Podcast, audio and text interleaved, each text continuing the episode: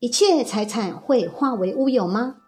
如果台湾发生战争，过来人教这招吐心声。大家好，我是茉莉芬芳。以下是一位历经残酷战争的大陆同胞的珍贵经验分享。战争年代，房子会被重新定义；和平年代，大多数人最大的财产就是他的房子。一九四一年中日战争，日本人扔炸弹引发火灾，烧掉一条街。我家的主宅就在这场大火中烧得干干净净，直到一九四六年才重建。房屋被烧掉的损失，日本人不赔偿，中华民国政府不赔偿，扔炸弹的日军士兵更不会赔偿。这损失最终是我们屋主自己要承担的。即便是今天。若是你房屋在战火中烧掉，保险公司也不会赔偿你。更糟糕的是，你本来一千万买的房子，若是遭遇战争而跌价到剩五十万，虽然如此痛心，你仍然要偿还欠银行的七百万贷款，一文也不会少，从此倾家荡产。但偶尔也有相反的大确幸，比如纸币滥发，你当初向银行借的八百万。几年后，居然只能买一扇窗玻璃了。这可是当年一战后发生在德国的真实案例。那么这时候你就赚到了。如果钞票没有滥发，若拥有好几套大城市的房产，到了战争年代都是负资产。所以，要让人民热爱和平的最好办法，就是让他们的钱都变成房子。其他与房子相关的东西，例如户口、学区。到时候都会一文不值。二战时代，中华民国首都都搬到重庆了，你的户口还有什么意义呢？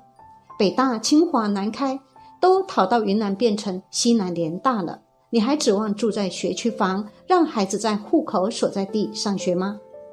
溥仪皇帝的岳父原本住在乡下，后来女儿成了皇后，老丈人跟着沾光，搬到长春城里去住。成为了一线城市的有房子的人，后来在长春城被围城时，活活被饿死。战争时，房子可能没多大用处了。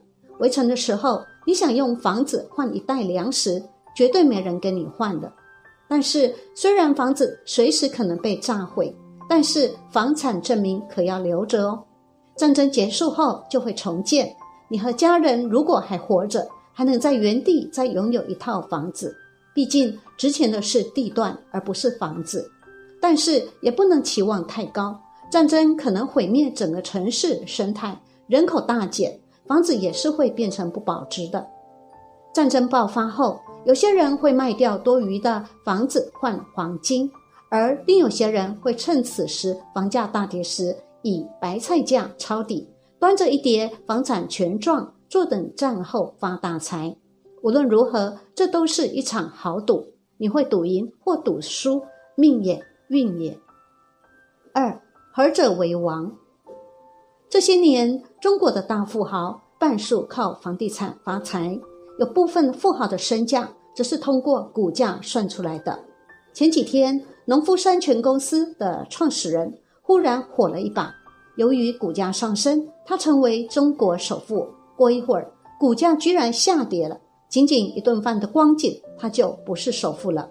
所以，战争中最保值的财产，从来不是房子，更不是股票。战乱一旦发生，何者为王呢？是四个层次而定。第一层次，现金为王。现金可以随身带，可以转移，可以随时换其他东西。房子不能随身带，工厂不能随身搬。产业链的上下家不能跟你一起逃难，但是现金可以。第二层次，黄金为王。一旦打仗缺钱，国家必然用各种办法掠夺民间财富用于战争。除了强制纳税、各种逼捐，就是发更多的纸币。某些国家纸币的面额甚至会增加到十几位数。纸币没人要的时候，黄金就是最可靠的货币。第三层次，粮食为王，不仅仅是粮食，还有各种紧缺的生活用品。没有黄金的人会进入以物易物交易。粮食和黄金一样具备稀缺性，任何人都无法在短时间内生产出大量粮食。第四层次，枪炮为王，这是最糟糕的层次，完全进入暴力、抢劫、掠夺的阶段。抢到物资就活下来，被抢走就无法生存。武器会成为人人必备的必需品。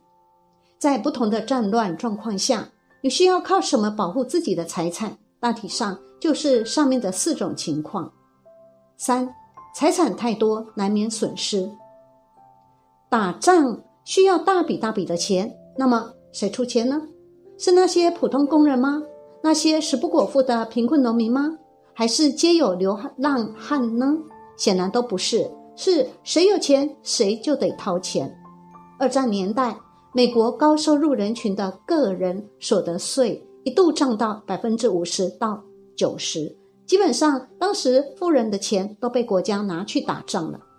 举三个例子：中国抗战时，云南白药创办人曲焕章先生用捐赠云南白药来报效祖国，但是。一九三八年，民国政府觉得他捐献的还不够多，要求他把配方交给国营企业。曲焕章断然拒绝，结果就被软禁，郁郁而终。还有捐机祝寿活动，以庆祝蒋介石生日为名，大家为国家捐钱买战斗机，富人就得多捐一点。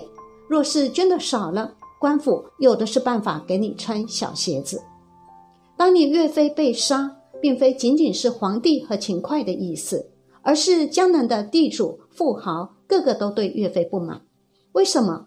好不容易议和不打仗了，而岳飞却坚持要打。打仗谁出钱呢？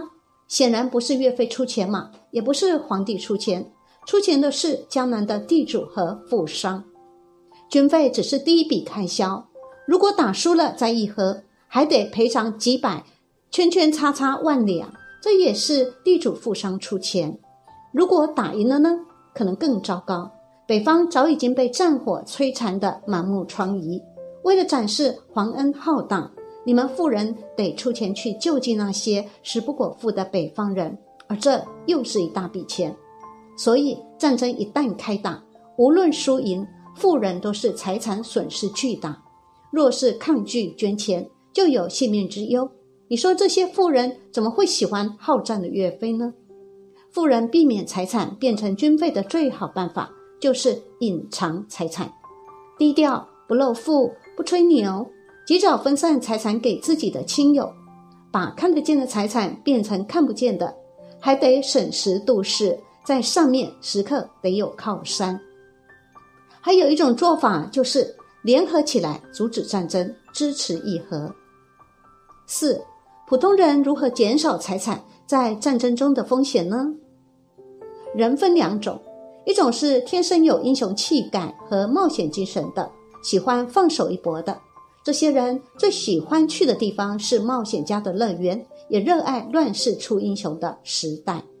辛亥革命的领袖大多数是世家子弟、富豪地主，他们喜欢建功立业，心怀天下，根本不在乎个人财产和安全。这种英雄不属于普通百姓，我们对他们表示敬意，但是不效仿。普通老百姓天生保守、惜命、谨慎，热爱和平，平平安安过一生，守着家业避乱世，过小日子，传宗接代，就是他们的理想。而普通老百姓如何减少战争中的财产损失呢？传统的做法是偷偷存实体黄金、美元。银行里少存钱，无论发币跌三百万倍，还是金元券接着跌再三百万倍，都不需要担心。如果有太多房产，不要集中在一个城市，分散一点。若有多余的财产，转移到不大可能受战火牵连又尊重私产的那些国家。在南非这样的平等主义思想高涨的国家，富人和穷人的差距很快变小。也不是合适选择的，而瑞士、新加坡、马来西亚、菲律宾、南美洲、美国之类的地方，或许更适合作为财产存放地。之所以提到美国，是因为美国目前仍然是强国。如果美国本土都被战火摧毁，这世界上基本上已经没有安全的地方了。五，把有形的财产转化为无形的财产。任何有形的财产都可以被剥夺。战争年代，房屋、汽车、渔船都可能被强制征用，土地和工厂可能被公有化，银行账目可以被冻结，私藏的黄金、美元可以被没收，现金可能被禁止交易，纸币和数字化货币都会贬值。商标权和各种知识产权都可以被政府征用，甚至祖传配方也可能最终强制归为国家所有。无论你有多少股票、期货和各种证券，都可以在特定时代消失的无影无踪。最高明的做法是把有形的财产转化为无形的财产，就是栽培、扶持你的子女、亲友，给他们最好的教育、最好的机会。结交最多的优秀人士，打造家族声誉。即便战争夺去你一切财产，只要家族的素质好、见识高、人脉在，重新崛起是很容易的事情。这些无形的财产是其他人拿不走的。这些无形的财产会随着家族的传统一代代相传。这方面成功的家族有钱氏家族，民国时期著名的教授、院士、文化名人多达上百人。海宁茶家及其联姻，也出了金庸、徐志摩、琼瑶、查良铮这样一大堆名流。荣氏家族则是富豪世家，苏州的贝聿铭家族也是人才辈出。到贝聿铭这一代，已经是第十五代富人。即便是一些看起来似乎白手起家的人，其实祖上也曾经阔过，比如刘强东和曹德旺。祖辈都是非常成功的富人，不过说到这里，要有名流亲戚、富豪世家，也不是单靠这一世努力就可以如愿联姻或遇到。今世会成为夫妻、朋友、亲戚、同事、情人，都是有前世姻缘的。有善姻缘，才能投身富贵人家，遇贵人无数而少灾难。说到头来，也就是要结善缘，积德行善，才是王道。